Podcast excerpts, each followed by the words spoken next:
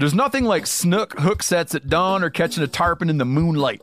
Find your next fishing trip made easy on fishingbooker.com and experience the magic of the Sunshine State or any other destination on your fishing bucket list. Book a blue water adventure in search of sailfish or go snapper fishing with the kids. With over 6,000 captains and trips to choose from, planning your next one just got a whole lot easier. Download the Fishing Booker app on the Google Play or App Store or visit them online at fishingbooker.com to book your trip today. Oh, oh. Are your wiper blades chattering, skipping, or squeaking? Don't let streaks or smearing on your windshield compromise your visibility. When it's time to replace your wiper blades, stop by O'Reilly Auto Parts and see our selection. Our professional parts people will even install your new wiper blades while you wait. Stop by O'Reilly Auto Parts today. Oh, oh, oh, O'Reilly. Auto Parts. 46% of Americans expect to leave behind financial obligations when they pass away. So it's crucial to make sure your family is financially protected. Policy Genius helps you find the right life insurance coverage by comparing options from America's top insurers with help from licensed award winning agents. Secure your financial future with Policy Genius. Head to policygenius.com to get free life insurance quotes in just a few clicks. That's policygenius.com. I'm pretty sure that the lump sucker, uh, we've all caught one of those. which gave you a 97% chance of just snagging one in the asshole region. Those stock bodies move like they've been pumped full of Botox. throws him on his ass, ruins his phone. The girlfriend's puking. Bent! Good morning, degenerate anglers, and welcome back to Bent, the fishing podcast equivalent of Fear and Loathing in Las Vegas, minus the drugs and hip, cool, interesting people as the main characters. I'm Joe Cermele. I'm Miles Nolte, and, and thankfully, I've I've never found myself in the depths of an ether binge. My my own depravity usually just involves torturing aquatic you. creatures for my own amusement. Anyway, we're going to do what we do best and send all kinds of oddities related to fishing whizzing past your ear holes. It's your job, okay, to snatch a nugget of knowledge or fun fact or weirdness before it gets away and is thereby consumed by the smarter, more aggressive predator downstream. Oh, that image. Uh, you know, you got me thinking about aggressive predators, and that kind of fits because today's regional fishing report Uh-huh. comes to us from Captain Zach Hammer Miller down in South Florida. And uh, if you're familiar with this segment, you, you should be excited for a Florida edition. That's all I'm going to say. The Hammer is is uh, an old buddy of mine, dear friend, and yeah, basically, um, Zach just recaps what's going on in his real life. Right, his reports are based around his recent experiences uh, as they pertain to chartering part time, paying the bills by working in the residential irrigation industry, and generally hating South Florida and all the people that live there that aren't him. So, as Zach likes to say, buckle up.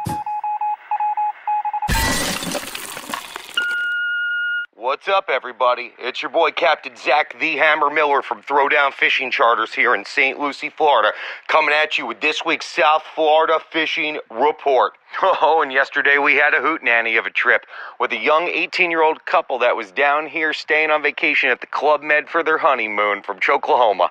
And he called me up and he's like, Man, he's like, I want to catch a Goliath grouper. I'm like, Mother, we're going to get catch as many as your and Midwest ass could handle. So we go out there. I hook him up with the rope, the gloves, and a 20 odd circle hook. I'm like, here you go, buddy. Have at it. He's like, what do you mean? Where's the rod? I'm like, this is the rod. I'm like, this is it. Surprise. I'm like, get ready. He's like, man, I don't know if I could take it. I'm like, dude, I'm like, you got to be about your shit. You got to be in it to win it, brother. So we drop down a freaking 15 pound bonita this dude catches, and as soon as that thing hits the bottom, thump, and he's like, how do I know when it gets ate? I'm like, oh, let me tell you something. That thing's gonna get fucking dump truck mother. Get ready. You better eat your Wheaties because it's coming here hard and fast. Boom, thump. He is getting yoked, dude. I come in for reinforcements on the backside of that rope. It almost spools us. You know how hard it is to get spooled on 100 feet of rope? So this grouper, once it's done thrashing around, throws him on his ass, ruins his phone. The girlfriend's puking, and he's like, God damn. He's like, Nobody in Oklahoma's going to believe me. And I'm like, yeah, you know, probably not. Anyway, another bite that I heard was really good this week was the sailfish offshore in about 120 foot. Unfortunately, I was not able to attend that bite because I was busy in 120 degree heat index crawling on my stomach under a lady's trailer in a retirement home in six inches of water trying to find a main sprinkler break.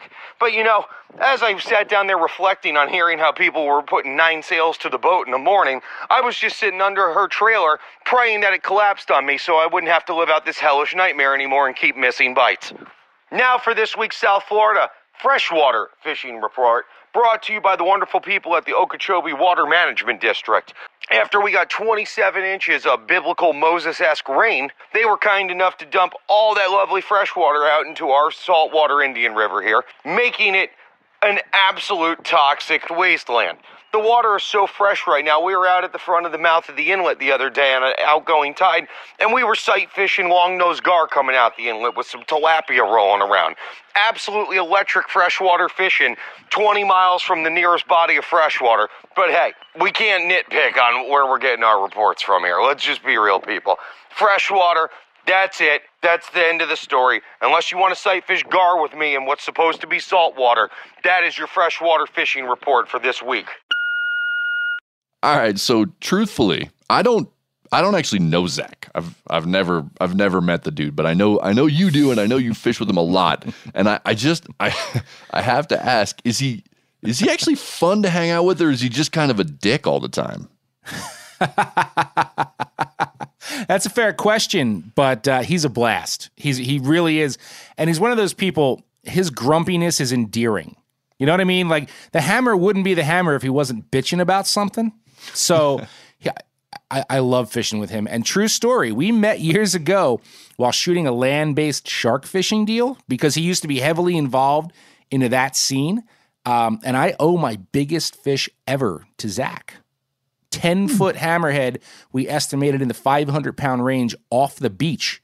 Like I reeled that some bitch in with my feet on the sand, you know. So he knows his shit, and you can find him at throwdownfishing.com. You'll catch fish.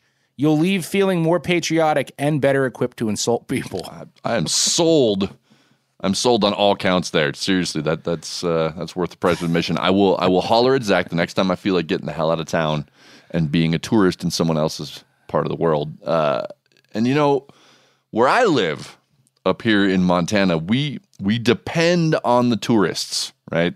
Like we depend on all those people Sure. who come to our state and spend their hard-earned or I mean, more likely easily inherited money on restaurants and hotels and fishing gear and ski passes and, you know, of course, fishing guides. But that doesn't mean that we're like nice to them. It doesn't mean that when we see California plates in traffic, we don't cut them off and, and flip them the bird. Like it, and I realize that that's kind of a problem. Like we should think a little bit bigger and recognize that we need them and maybe be nicer to them, but we're not. And it turns out that's not unique to specifically tourist destinations. As uh, as Joe, as you will explain in this next installment of Weekly Word. Webster's dictionary defines fish as This week's word is muppear. That's M U P E A R. And I first heard this term while steelhead fishing on Elk Creek in northwest Pennsylvania about seven years ago. And I remember the water that fall was ridiculously low. It had actually trapped all the steelhead that had already run up elk from Lake Erie into any pools that were like more than a foot deep. So, needless to say, it made the fishing really tough because there were so many fish jammed into each hole. They were like black with steelhead that on any given drift, there was, I don't know, maybe like a, a 3% chance that one would actually open its mouth and eat the fly, which gave you a 97% chance of just snagging one in the asshole region. But it was during our struggle, we were fishing with local guide Chris Kazulin, and he lamented that, man, the mupp ears are going to be snagging the shit out of him this weekend.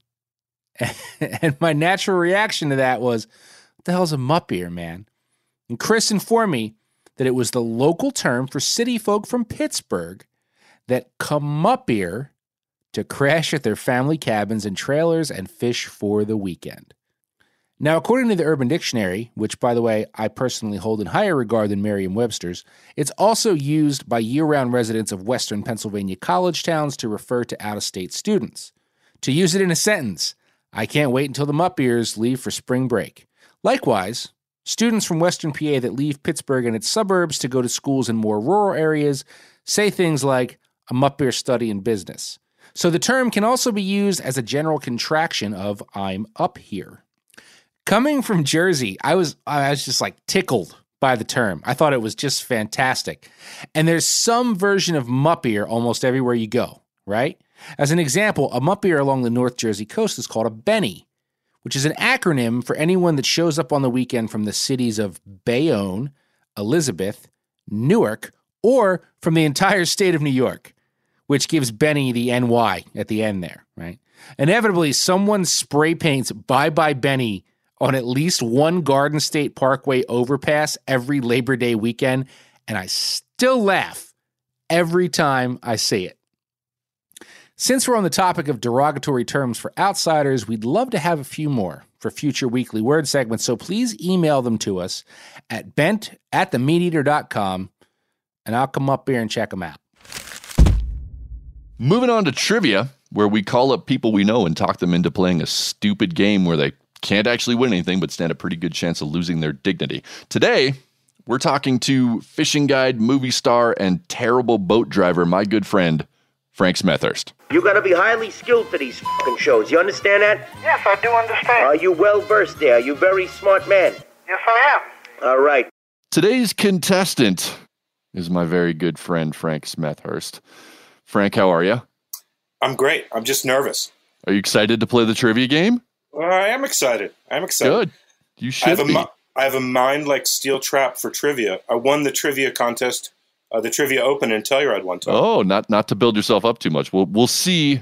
Uh, now I'm going to drop the ball. I shouldn't have said that. You know, I will say this. I before we actually met Frank, I knew you as I think a lot of people in the fishing industry know you as as a guy who went all over the world and caught all kinds of exotic cool species from Baja to Kamchatka to uh, Dubai. I mean, you, you've been all over the place and caught all kinds of cool fish. But when we actually started hanging out and I, I got to know you on a personal level, I realized very quickly that your deep, deep, deep passion actually seems to be for native fish of your home state of Georgia, despite the fact that you've been Yeah. all over the world. Native American fish, you know, uh, not just Georgia. Georgia's really interesting because it's got so many species. I want to say it's 340 species. Well, hold on. Before you go there, I'm going to stop you, Frank. Did I preempt one of your questions? Your first question, Frank.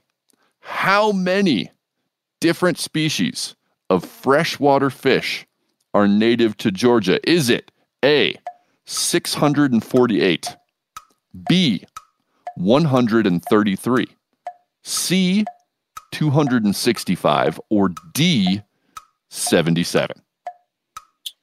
Um, just like the SATs, I'm going to have to go with C, Alex. Oh, ding, ding, ding. He nails it. Well, and just so you know, that's debatable because there are so many really, really amazing subspecies. It's debatable on the upside.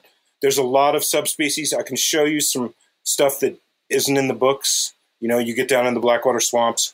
There's some wonderful hybrid weirdo sunfish, and there's strains of bass down there that have yet to be discovered and named. There, you heard it here first. You're, you're on a roll, buddy. You're on a roll.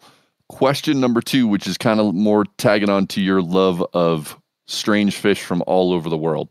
Which of the following is not, is not an actual fish? Is it A, the long toothed snapping eel? B, the sarcastic fringe head?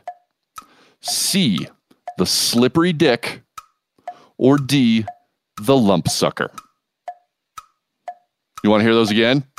Oh, you know, I, I, I think I'm getting a good idea about what to answer, but I definitely want to hear them again because they're so good. So you got A, the long toothed snapping eel, B, the sarcastic fringe head, C, the slippery dick, or D, the lump sucker, which is not an actual fish. What was what was B again? The sarcastic? Sarcastic fringe head. Mm. That one. Uh, the others just seem uh, like better fish names by a trifle. Um, I, I don't know this for sure, except I know the slippery dick. We can el- eliminate that. I'm pretty sure that the lump sucker. Uh, we've all caught one of those. Um, a what was A again? The the French Long, not- the long-toothed snapping eel. Hmm, yeah, and I know it's either A or B are the right answer. That's what I. That's You got to pick one. Well, Which is it? I'm getting close. There's a process at play in work here. um, I'm just gonna say it's the A. A the A the eel. You are like a savant at this, Frank. Yes. The long tooth snapping eel does not exist, but the sarcastic fringe head is a real fish. Frank, uh, so far I think you are the old the, the grand champion of our trivia show. Uh, thank you so much for playing. What did I win? Absolutely nothing. Yeah, that's that's about the story of it. That's okay.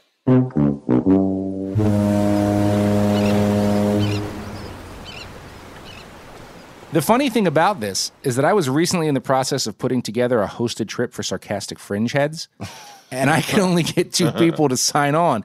Yet last year, my hosted slippery dick trip sold out in two days at oh. ten thousand dollars a oh, spot. Oh no, I'm I'm sorry, Joe, but I'm I'm not touching that slippery. You're dick not joke. taking the bait on I'm- that? I'm, Ba-dum-bum. I'm not touching the slippery dick. Let's chug along to fish news.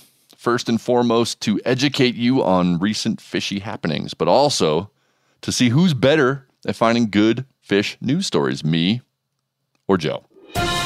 Fish news. That escalated quickly. So this is Fish News, and as a reminder, this is also the Fish News competition official because Miles and I have no idea what news stories the other is bringing to the table. This is episode three. We haven't overlapped yet, so good for us, right? It's it's inevitable. At It- some point, one of us is going to be really pissed. It, it's it's gonna happen, and every time we talk before we do this, it's like thi- this is gonna be the week, and like you're gonna have this one. So we'll see. That's why it's always beneficial to be the leadoff man, which Yep. is me this week. And I got to tell you how I missed this one. I do not know, but it's probably because I don't spend nearly as much time looking through my general Facebook feed as most people. Uh, it's either that or most of my friends are legit anglers. So maybe we all missed this one. Okay. But it's fantastic. All right. This article comes from USA Today and is titled, ready? Fact check. No, bluegills aren't as dangerous as piranhas.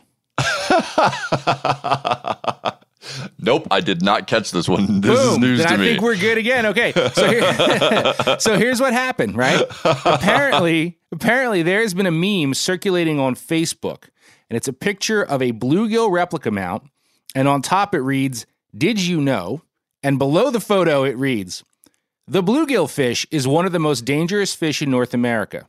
The bluegill is related to the deadly piranha, which is responsible for 20,000 deaths per year. When the w- yeah, when the bluegill are feeding in a school, they can completely dismantle a human body in less than 15 minutes. Bluegills are responsible for over 500 deaths in the United States every summer. this is some real shit that was circulating on Facebook, and the funny thing is, when I, I, I believe it was really circulating. I don't believe this is real, but anyway, go ahead. I'll let, I don't want to jump in. Go no, ahead. no, no, it, no. It was really circulating, right? So when I clicked on the link to to actually look at the post in Facebook, sure enough, like there's the official um, false information sticker on it from Facebook, like the false information firewall that I had to click and say, like, do you still want to see this, even though we've proven it's false information? Okay. All right. And I swear, dude, I've never seen this pop up. And if people are listening are like, yeah, duh, everybody's seen that, like, apologies, but this one was news to me. All right. And according to the story, Facebook user Crystal Bast shared the image to a fishing group recently, and it was reshared over 9,000 times. And, um, you know, here's the weird thing though USA Today says the meme has actually been around for two years. And this woman just reposted it. And they say um, a PolitiFact check article from last year pointed out that Ohio Fish News, where the information supposedly came from, isn't a real publication. and Crystal Bast herself said she reshared it because she thought it would be a fun joke that would lead to funny comments. And some of those comments, because I looked, include wow, somebody has been breathing in too much car exhaust. And my favorite, one almost pulled my nipple off yesterday. But it, here's here's where it really hits home for me, okay? Because the dispelling of this fake news was left to poor journalist Katie Landeck at USA Today. Oh. And I got the biggest kick out of the fact check sources, at the bottom of the article, which include SeaWorld and Cornell University.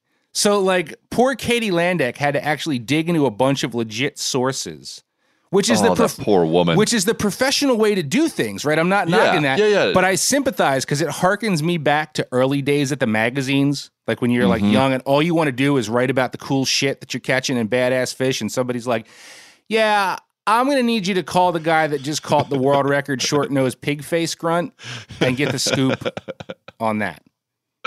Oh, that is like you know she's the the low person on the totem pole there, and She might be the someone intern, that came man. across that came across someone's desk and said, "Yeah, we need you to refute this," and she looked at it like, "You got to be kidding me! Clearly, this is be- I, I, I came here to change the to world and make a check. Yeah. difference with journalism. This is not journalism." oh my god! I will I will admit though, like I have been bitten by many a bluegill before. Well- but it really just kind of tickles. Yeah. You know, like it kind of feels good. You can you can dangle your feet in off the dock, and the little bluegill come up and nib it. It's kind of fun. used to be able to do that in spas, right? That was like a whole thing. Remember Yeah. years ago? They had like the Yeah. minnow foot treatment. They would eat the dead skin off your nasty ass feet. Uh, the spines, there's. I've, I've been hurt worse by the spines than the teeth. I don't even know if there Yeah. are teeth. But No um, teeth. Yeah, again, apologies if that's a thing that like everybody's aware of, this meme, but I certainly wasn't. I this is the first I've ever heard of it. News to me, man. News to me. Um, I I'm gonna stick with our theme of uh of of of fish attacks, Okay. shall we say? Good. All right. I, I I first came across this story through a particularly um, I think we should just call it a, a sensationalist headline. That's from fine. the Daily Mail. Oh, okay. So here's here's here's the headline. That's like weekly world news, isn't it? Exactly. Great. Exactly. Get this one. YouTuber conducts gruesome experiment by pumping human blood and fish blood into the ocean to see which meal sharks prefer to feast on.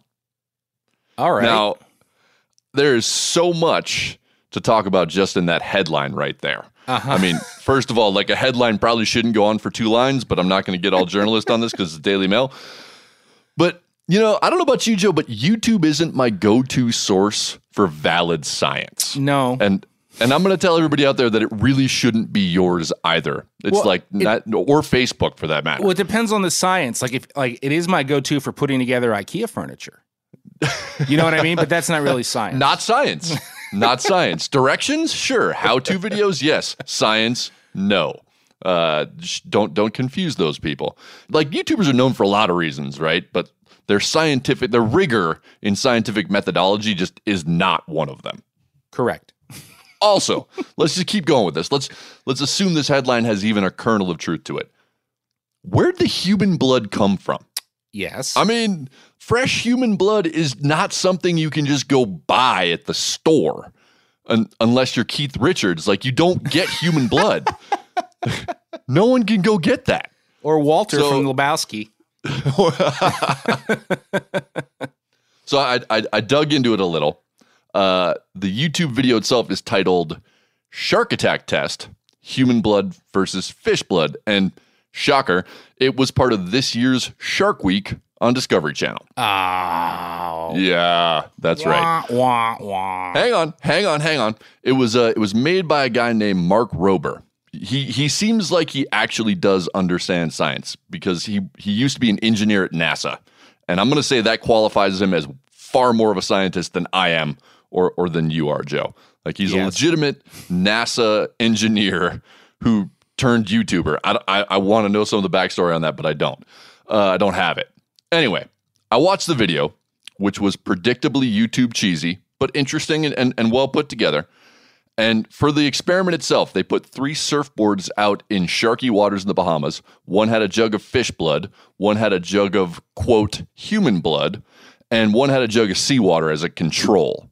Each had a little pump that squirted out a shot of liquid at regular intervals. They monitored the area with a drone and counted the sharks that came to each board. And here's where it kind of fell apart for me. The human blood was actually cow's blood.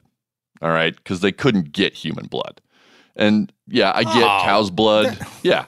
Cow blood and human blood are similar to a shark. Like I get all that. But don't call the video human blood versus shark blood. That's just misleading, right? Like Oh, that's, That's the- terrible. I know. I'm and and in all the titles, all the coverage is like human blood. No, there's no human blood involved. No humans gave up any blood. It's just cow's blood. But the takeaway, which I do think is valid, is that sharks are much more interested in fish blood than in mammal blood. Uh, and you know, humans are mammals, so I, I think there's some validity to the experiment. It's just the way it's covered that kind of pisses me off. And uh, so, like the the, the full on the, the numbers are that eight sharks went after the cow blood, and 134 went after the fish blood. So that that does say a lot. And all those people are out there like, I'm scared of sharks. I don't want to go swimming. I'm scared of sharks. There's so much science out there that sharks just don't want to eat you. They might bite you by accident, but they don't want to eat you. So like, let's just stop with the everyone being afraid of sharks thing. And can we cancel Shark Week while we're at it, please? You know, oh man, you're gonna make me divulge stuff. You're gonna make me go to a dark place here, but I can relate to this study um, too much because Don't call it a study. It's a YouTube show. Fine. This is not a study. There's no peer review here. I can relate to the YouTube video uh, on a personal level level because in in my much younger, we'll say late teens, early 20 days, I may or may not have experimented with goat's blood in the shark fishing arena. O'Reilly Auto Parts are in the business of keeping your car on the road. O'Reilly Auto Parts offer friendly, helpful service and the parts knowledge you need for all your maintenance and repairs. If you're confused about what part you need, like what wipers are going to be the best, what replacement headlights are going to be the best, go into O'Reilly and talk to the people that work there because they're great and they're super friendly and they'll get you squared away where you walk out knowing you got the right thing. They've got thousands of parts and accessories in stock, either in store or online, so you never have to worry if you're in a jam. Do you need your windshield wipers replaced? You need a brake light fixed? You need some quick service? They'll help you find the right part or point you to the nearest local repair shop for help. The professional parts people at O'Reilly Auto Parts are your one stop shop for all things auto do it yourself, and you can find what you need in store or online. Stop by O'Reilly Auto Parts today or visit us at o'reillyauto.com slash meat eater. That's o'reillyauto.com slash meat eater. You ever get that feeling you're stuck inside staring at screens and a primal urge kicks in? You crave wide open spaces, fresh air, the chance to connect with the land? Well, maybe it's time to find your own piece of the wild, but searching for property can be a maze. That's where land.com comes in. They got millions of listings across the country, from mountain ranches to hidden fishing holes. Their search tools are like a seasoned guide helping you narrow down what you want. Land.com isn't just about buying and selling. It's about finding a place to hunt, fish, explore, or simply sit by a campfire and listen to the crickets. So head over to land.com today to turn one day into today because trust me, there's nothing quite like the feeling of standing on your own piece of earth. There's nothing like snook hook sets at dawn or catching a tarpon in the moonlight. Find your next fishing trip made easy on fishingbooker.com and experience the magic of the Sunshine State or any other destination on your fishing bucket list. Book a blue water adventure in search of sailfish or go snapper fishing with the kids. With over 6,000 captains and trips to choose from, planning your next one just got a whole lot easier. Download the Fishing Booker app on the Google Play or App Store or visit them online at fishingbooker.com to book your trip today. And that's from growing up watching Jaws and just assuming that if you put mammal blood out, it's like shark magnet, right? Yeah. Um, and I got this. Man, I don't want to get off here, but like, I got this from a halal meat market and processor in Trenton, New Jersey, and Yeah. I I called the guy and I was like, "Hey, uh, you know, I'm I'm I'm looking for a five gallon bucket of goat's blood," and he was like, "You want blood? Come in, man, blood. You bring your own bucket." And I was like, "All right." So I I roll into this place and it's like there's like legit goats and shit out back that they're slaughtering at this halal meat market. And the guy, he didn't even charge me. He took my bucket and brought out five gallons of warm, hair filled, fresh blood. like the goat was screaming as he was filling my bucket. And then I took it home and froze it and put an eye hook in it so I could tie it Oh. off. Yeah. And we took it out on my buddy's boat. And we were like, get ready, boys, because this is just going to be like, it's, it's like, you don't even know what's They're about gonna- to happen. They're gonna come a jumping. Here they come. You know what really loves mammal blood? Bluefish. Not one shark in that slick. And I was like, that's just, it must have been a south wind and upwelling, and the temperature's wrong. So I went back like two weeks later and bought another bucket of goat's blood, and uh, still no. So uh, the long and short of that is, I've spent a fair amount of time sharking, and just the regular old bunker or mackerel chum, uh, that catches some sharks, man. The goat's blood is just not worth the effort. Yep. They don't want to eat mammals. They don't want to eat you. So you didn't have to watch that down to. video. You could have just come to me and been like, "Does warm mammal blood catch more sharks?" I would have said, "No, it just it just stinks up your '93 GMC Jimmy." You should you should have fed that headline to the Daily Mail. Just I know I should have, I should have, but um, yeah, it is true though. You know, the movies and everything have made it so like, oh man, if you're out there swimming around and bleeding, like it's it's a magnet. I don't I don't think so, and, and I think it's because obviously, like like all fish, sharks, they're used to what they know, and they know fish blood. So, I mean, how often are they smelling beef blood? It's probably not as attractive as uh, we'd all like it to be. But um, we'll move on from my '93 GMC Jimmy to uh, much more expensive things here. And I'll, I'll, I'm going to tell you what, dude. I'm hesitant to actually call this news per se, but this is the way I look at this game we play here. If the article in question legitimately pops up in a Google News search, not just a general search, then it qualifies as news. So, all right, uh, all right. That, I mean, that, that's what we're setting as our baseline. That's good to know. yeah, Moving if it forward. pops up in a news that. search, then then it- then okay. And I Great. did in fact find this in a news search. Granted, on page eighty-seven of the search, um, but this comes from UpscaleLivingMag.com, which, Mm. as the name suggests, is for people that have uh, more money than they know what to do with. just like us, right, Joe? Yeah, you subscribe, don't Yeah, you? Of course I do. and the story is called Why You Should Invest on the Best Fishing High End Rods by author Danner Allies, whose grammar and ability to write headlines isn't as upscale as it probably should be. Um, anyway, the art for this story features an Ugly Stik rod. So No. just bear. Yes, it does. Oh, it does. it's a tight shot, but that's oh, irony. Joey knows an Ugly Stik, okay? uh, so just keep that in mind as we press on. Now, I'm not going to read this whole thing because it's long, but it's a great example of an article pretending to say a lot without really saying anything at all if you actually know the subject matter. And it, it just like talks in broad strokes about how quality rods are made of better components and are more sensitive than cheap rods. And like that's not wrong. It's just it's saying it so quickly that it's not really giving you anything. But then you have lines like this okay? So ask yourself a few questions. What types of lures do you want to use with the rod how likely is it that you'll know a fish has struck with the technique you're using if you are not sure what to look for and find yourself in the sea of information, click here for a useful guide.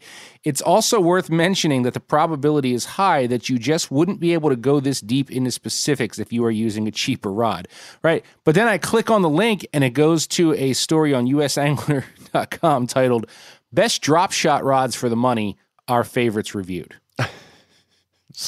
Real So just drop shot, Getting- just, getting just drop shot rods. Yeah. So it's like I hope I hope that's what you were looking for. You know, some poor rich dude bought fifty drop shot sticks to outfit his new contender because of his misleading information. But my favorite section, which is also the shortest in the entire piece, is titled or slugged rather.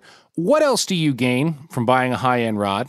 And it reads, Great rods are going to allow you to get beyond the mechanics and into the fishing. False.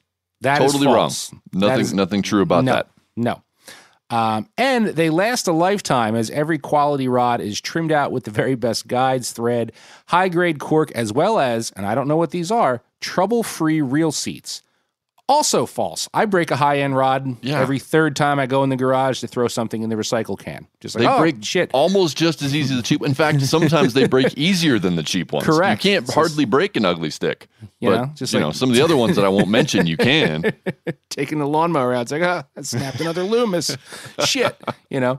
Um, And that closes out with also, while not the most essential thing in the world, they feel better in your hands and add a whole new sense of luxury when displayed or showcased. Now, wait a second, because sense of luxury is also a hyperlink that takes you to a story on Psychology Today called The Emotions of Luxury. You went deep, man. You like Yeah. went all the way down the rabbit hole. I, I applaud your your journalistic diligence here. It, you know who this is for, man? And and I wish I I wish I was one of these people. I think we all do. It's like this week I just decided because I read something or bought a Guy Harvey shirt or whatever it may be, like I'm into fishing. So I'm going to dump 10 grand on every single thing I could possibly need for this hobby. And then next week I'll read something about mountain biking and then we'll dump 10 grand on mountain biking things. That's who this is for. Yeah, no, I mean I've guided this guy, and, and I think a lot of people have. That, like, this is I'm going to get into the fishing this summer, and walks into the shop and drops just thousands of dollars on the same day he gets his first guided trip to learn how to do it. And the shop owners love, of course, this, this particular person. This They is your guy. Yeah. this is how they survive. So I'm not going to dog on on these people because they keep the industry going.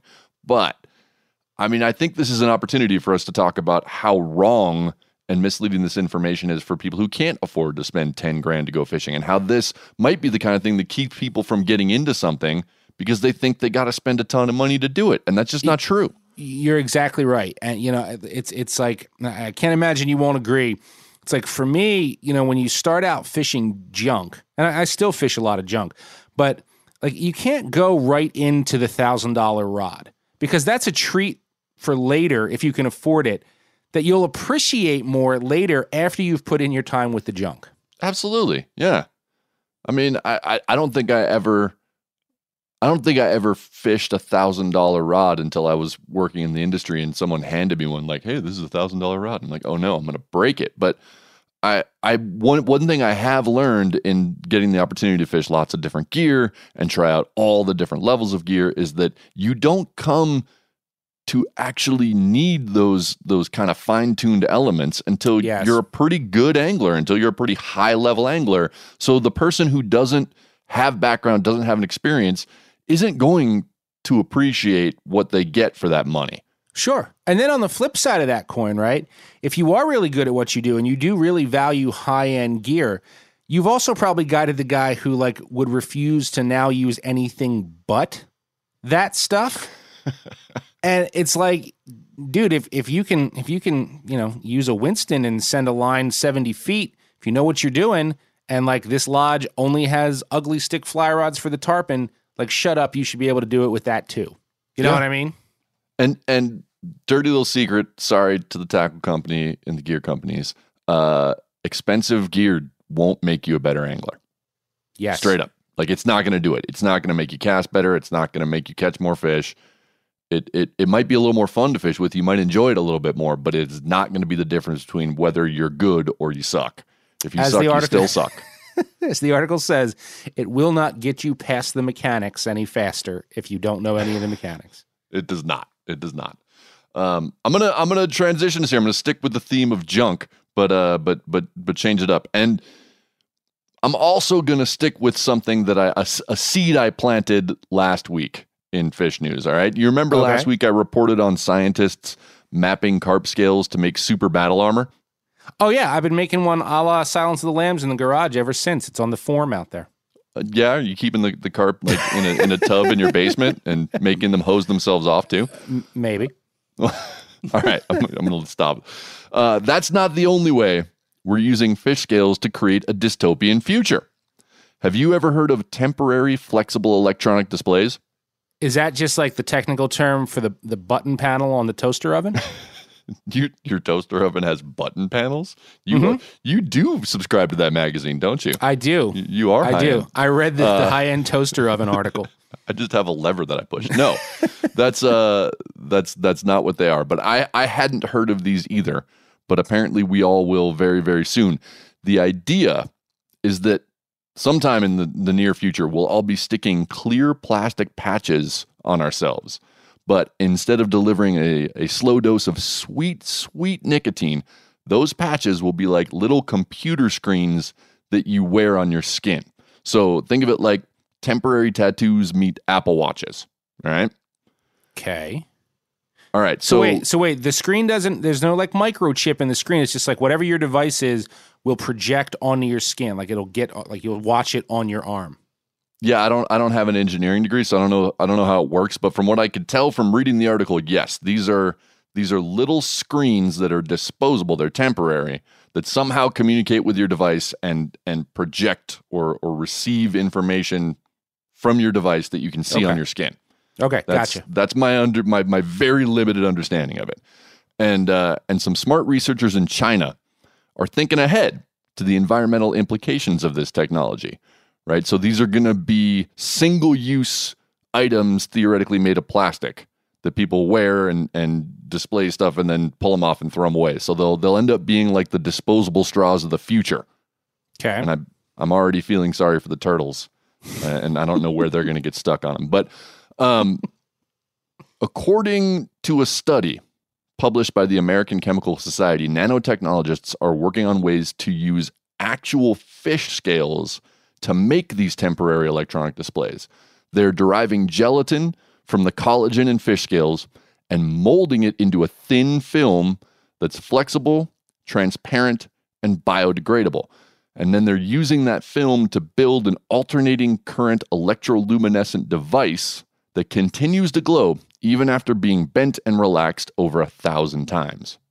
All right. So I will admit, even though I'm terrified at the prospect of everyone around me covering their bodies in screens, I mean, at least they'll just be destroying the fabric of society, not the not the planet itself.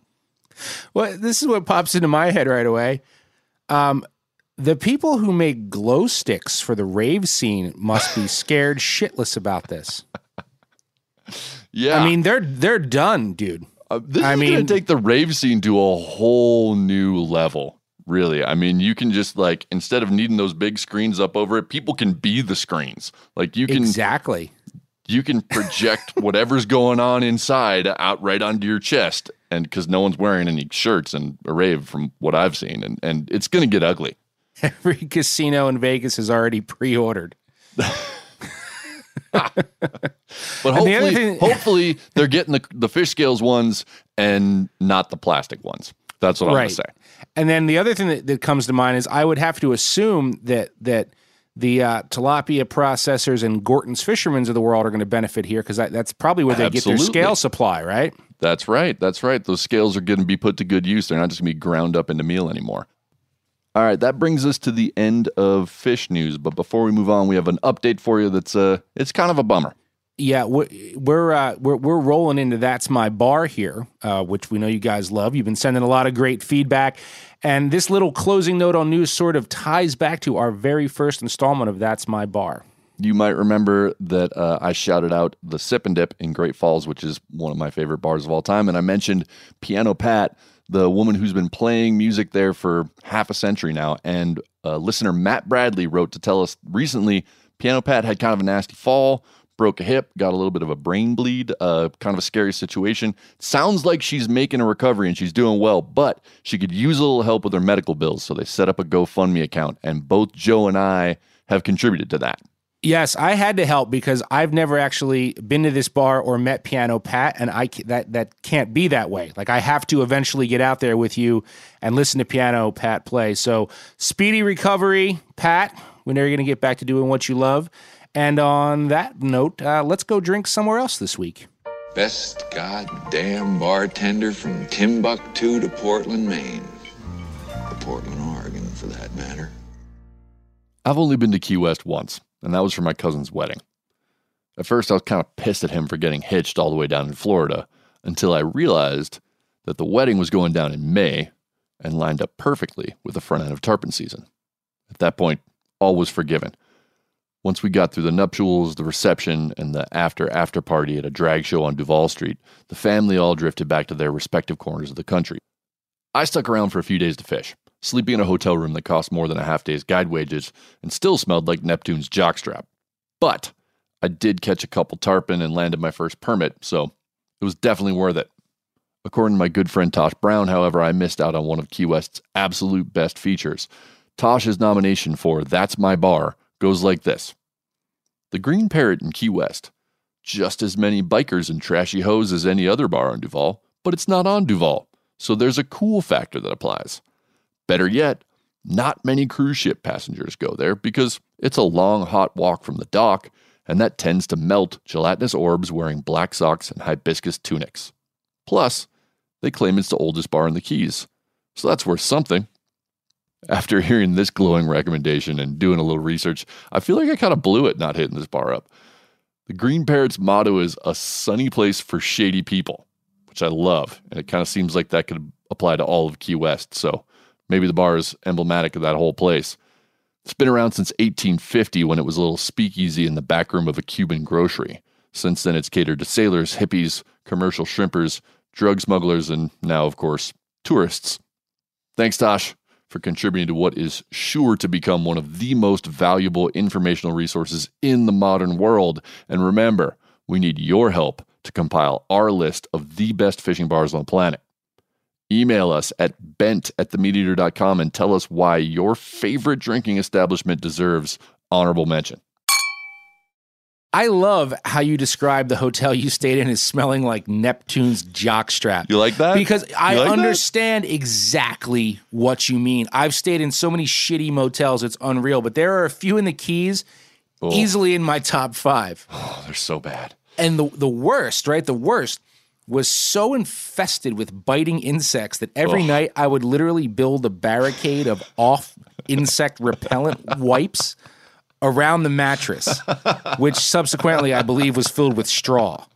but the Oh, barracuda fishing out back was real good. So oh whatever. god! I mean, you, go- you go for the fishing and the drinking. You don't go for the accommodations. So was was the item that we're we're just about to cover and get to in, in this week's sale bin hanging on on the wall of that place by chance? No, uh, but it could have been. It it would not have been out of place. Uh, it sounds like it. You know, hey folks, call your bank. Hot item, okay, on the auction block today. You're not going to want to miss this one. Price recently reduced. This is the sale bin. Well, why did you put the head in the paper if you don't know what I'm getting at? Well, you, you didn't have to be so hurtful with me, so angry.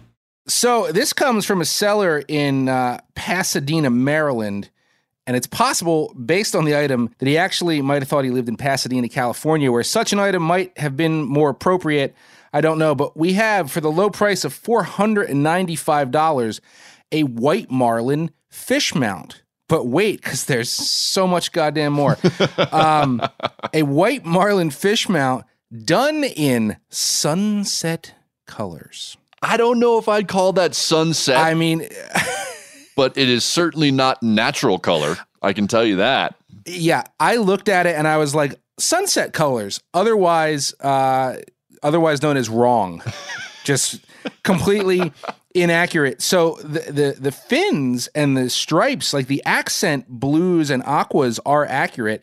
But if you could picture this, anything that would have been white or silver or lightly colored is painted like ne- screaming neon pink and and neon orange. It, it- I mean, it blends, right? You got to go from south to north on this thing. From from the bottom, from the belly up toward the dorsal, it blends, not at all seamlessly. From hot orange to bright pink into sort of an indigo purple. Well, It's this is really something else. This is what happened here, right? How the decision was made at the time. So we assume that someone in the time space continuum caught the white marlin, was proud of the white marlin, decided they needed a, a mount of the white marlin, and then got to sunset colors, which I'm sure at the time just sounded brilliant. But it's one of those pieces that for the years following, you look at and question every single day. Like every time somebody comes over, you're like, "Dude, you see that? Just sun sunset. I got I got the sunset colors, man. It's pretty dope, right?" And people are just like, "Yeah." Yep. I mean, I get it. I get it. I was I was 15 once and I I bought myself a Sunburst Stratocaster thinking that that was really really cool cuz I I was maybe doing a fair amount of acid at the time and and I thought that would be a great idea. My only hope is that whoever was on this charter boat was also doing a fair amount of acid and this is how the fish looked in their memory of the trip. Oh, As it leapt with yes, back, backlit. out backlit, and they're like, "Bro, it Bro, was I gotta capture so that. trippy." That's the I want to remember that incredible forever. thing I've ever seen in my life, bro. I'm getting painted just like that, bro. and he followed through. So good on him. I mean, he followed through. Uh, it, it it it it takes me back. Do you remember? Uh, this has got to be going back 15 years ago, but it was sort of on trend for certain uh, replica houses in Florida to do like those tattoo flame schemes on fish. Do you remember that? Oh, thankfully, I don't remember. That. Oh, I- yeah. I, must have missed that particular trend, and I'm not sorry. like the back half of the fish would be one solid color and the whole head was just like racing slash tattoo flames that was a thing that they offered so i will say this if nothing else at least this is not a mass produced color scheme like the flames like it is an original right i mean it pro- probably probably is one of a kind so um, if you have four hundred and ninety-five dollars kicking around, I would I would look this one up on Facebook Marketplace because I'm sure I'm sure it won't last long, even though it has already lasted over uh, two weeks. But hey, the hey, guess what? It's reduced from 800. So you're really getting a screaming deal. The time Yeah, is now. You could get this guy down to three ten, like guaranteed. No doubt. anyway, we love the junk. We love the weird sales. So if you uh, find some online in your area, some some weird, odd fishing things for uh, purchase, do please send us the links at bent at themeateater.com so that we can uh, make fun of people where you live here on our show.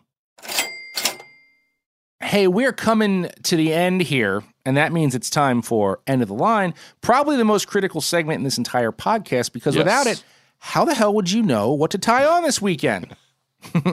Miles is taking the lead on this one, and I concur with his choice. It deserves to be here. You're damn right it deserves to be here. Mm-hmm. Uh, although I wouldn't take our uh, end of line segment as the only thing you should fish over the weekend. But there are certain lures that just seem like they get lost in the couch cushions of, of fishing history, right? And and then exactly just because we get distracted by the shiny new bait drop doesn't mean that those classic lures stop working. They're still damn good. Fishy, fishy, fishy, fishy! Well, that's not loud enough, Bert.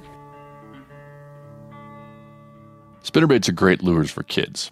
Cast it out, reel it in, and there's a pretty good chance something will take a whack at it. Plus, they usually just have the one hook, so they don't hang up too easily, and chances of an easily distracted or maybe uncoordinated child burying the point somewhere painful is lower than, say, an inline spinner.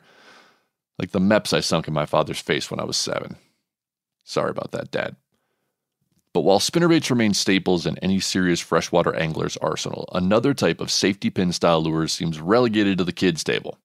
I'm talking about the beetle spin. You remember those? Beetle spins used to take up prime real estate in my boxes before I got all sophisticated, somewhere in my late teens. Legend has it that the beetle spin was invented by a guy named Chuck Woods. Woods was part of a crew of progressive bass anglers who hung around Fink's tackle shop on the Kansas side of Kansas City in the 50s, 60s, and 70s. Woods and his buddies are often credited with inventing finesse bass fishing. I mean, I, I suspect that plenty of other anglers in other parts of the country independently figured out that fishing slower and more delicately pays off, but it's also fair to say that Woods was an innovator in the sport. His invention of the beetle spin alone bestows Hall of Fame status in my eyes. You'd have a hard time finding a simpler lure than the beetle spin.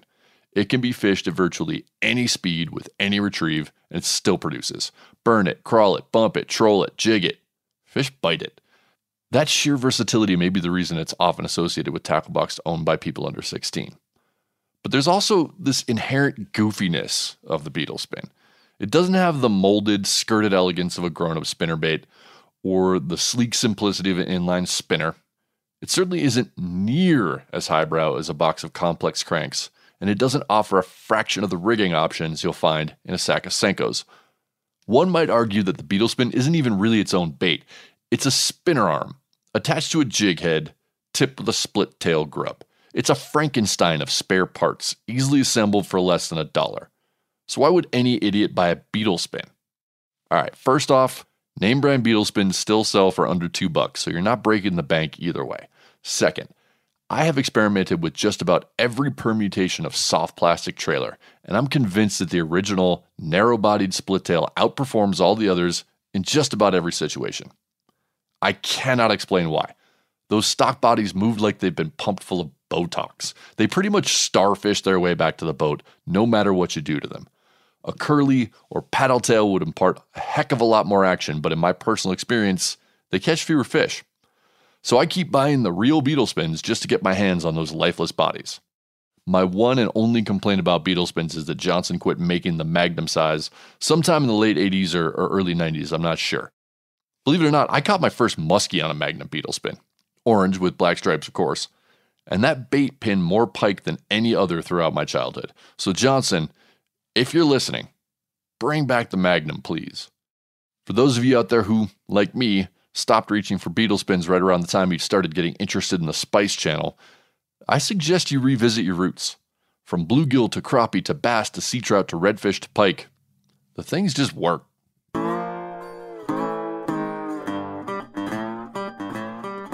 Before we go, a toast to some good news, finally, in reference to what's generally known as the Pebble Mine. On Monday, the Army Corps of Engineers did not issue the permit Northern Dynasty Minerals requested to mine the headwaters of Bristol Bay, Alaska. Now, if you don't know what I'm talking about, then you have not been paying attention for the past decade or so, but that's all right. You can read all the details about this in Sam Lungren's excellent series of articles covering the situation at themeateater.com. Bristol Bay is the reason that I'm here, making this sometimes silly and sometimes serious podcast about fishing, an activity that is itself sometimes silly and sometimes serious. I got my first guiding job at a lodge up a river that feeds Bristol Bay 14 years ago, the year after Northern Dynasty discovered the Pebble deposit.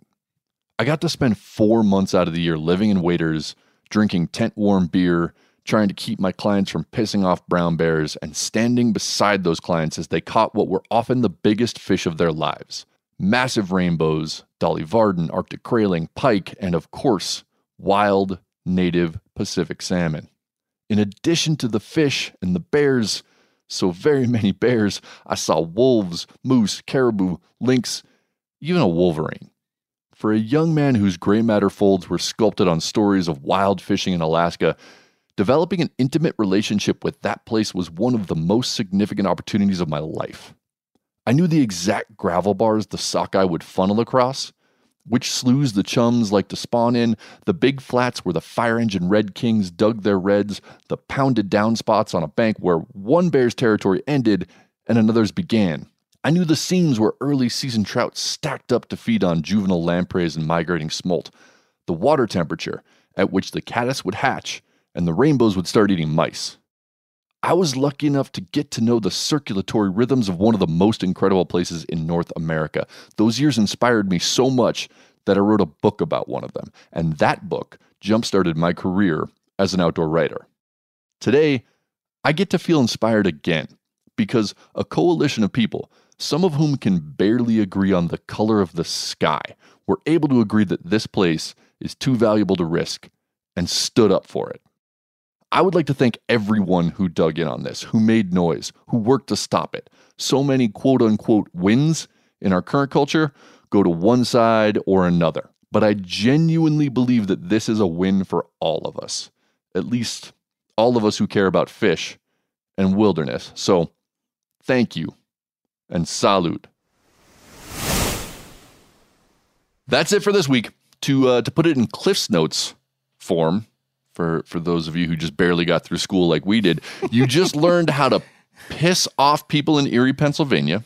Where to drink in Key West if you don't give a shit about key lime pie, which I don't, or Mardi Gras beads, which I do a little, and the Joe is all about slippery dicks.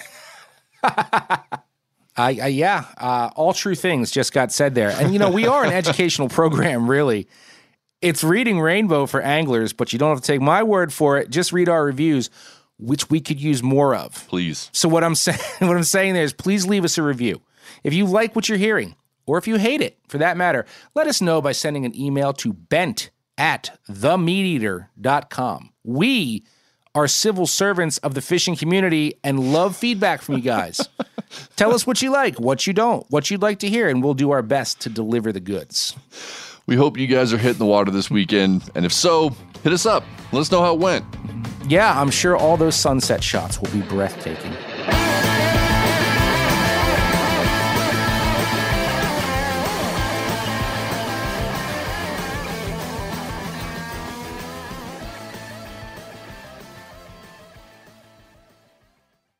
You ever get that feeling the walls closing in, the concrete jungle suffocating you? You crave some wide open spaces, the chance to connect with nature, maybe in a spot all your own. Well, head over to land.com. They've got ranches, forests, mountains, streams, you name it. Search by acreage. You can search by location. You can search by the kind of hunting and fishing you're dreaming of. Land.com. It is where the adventure begins.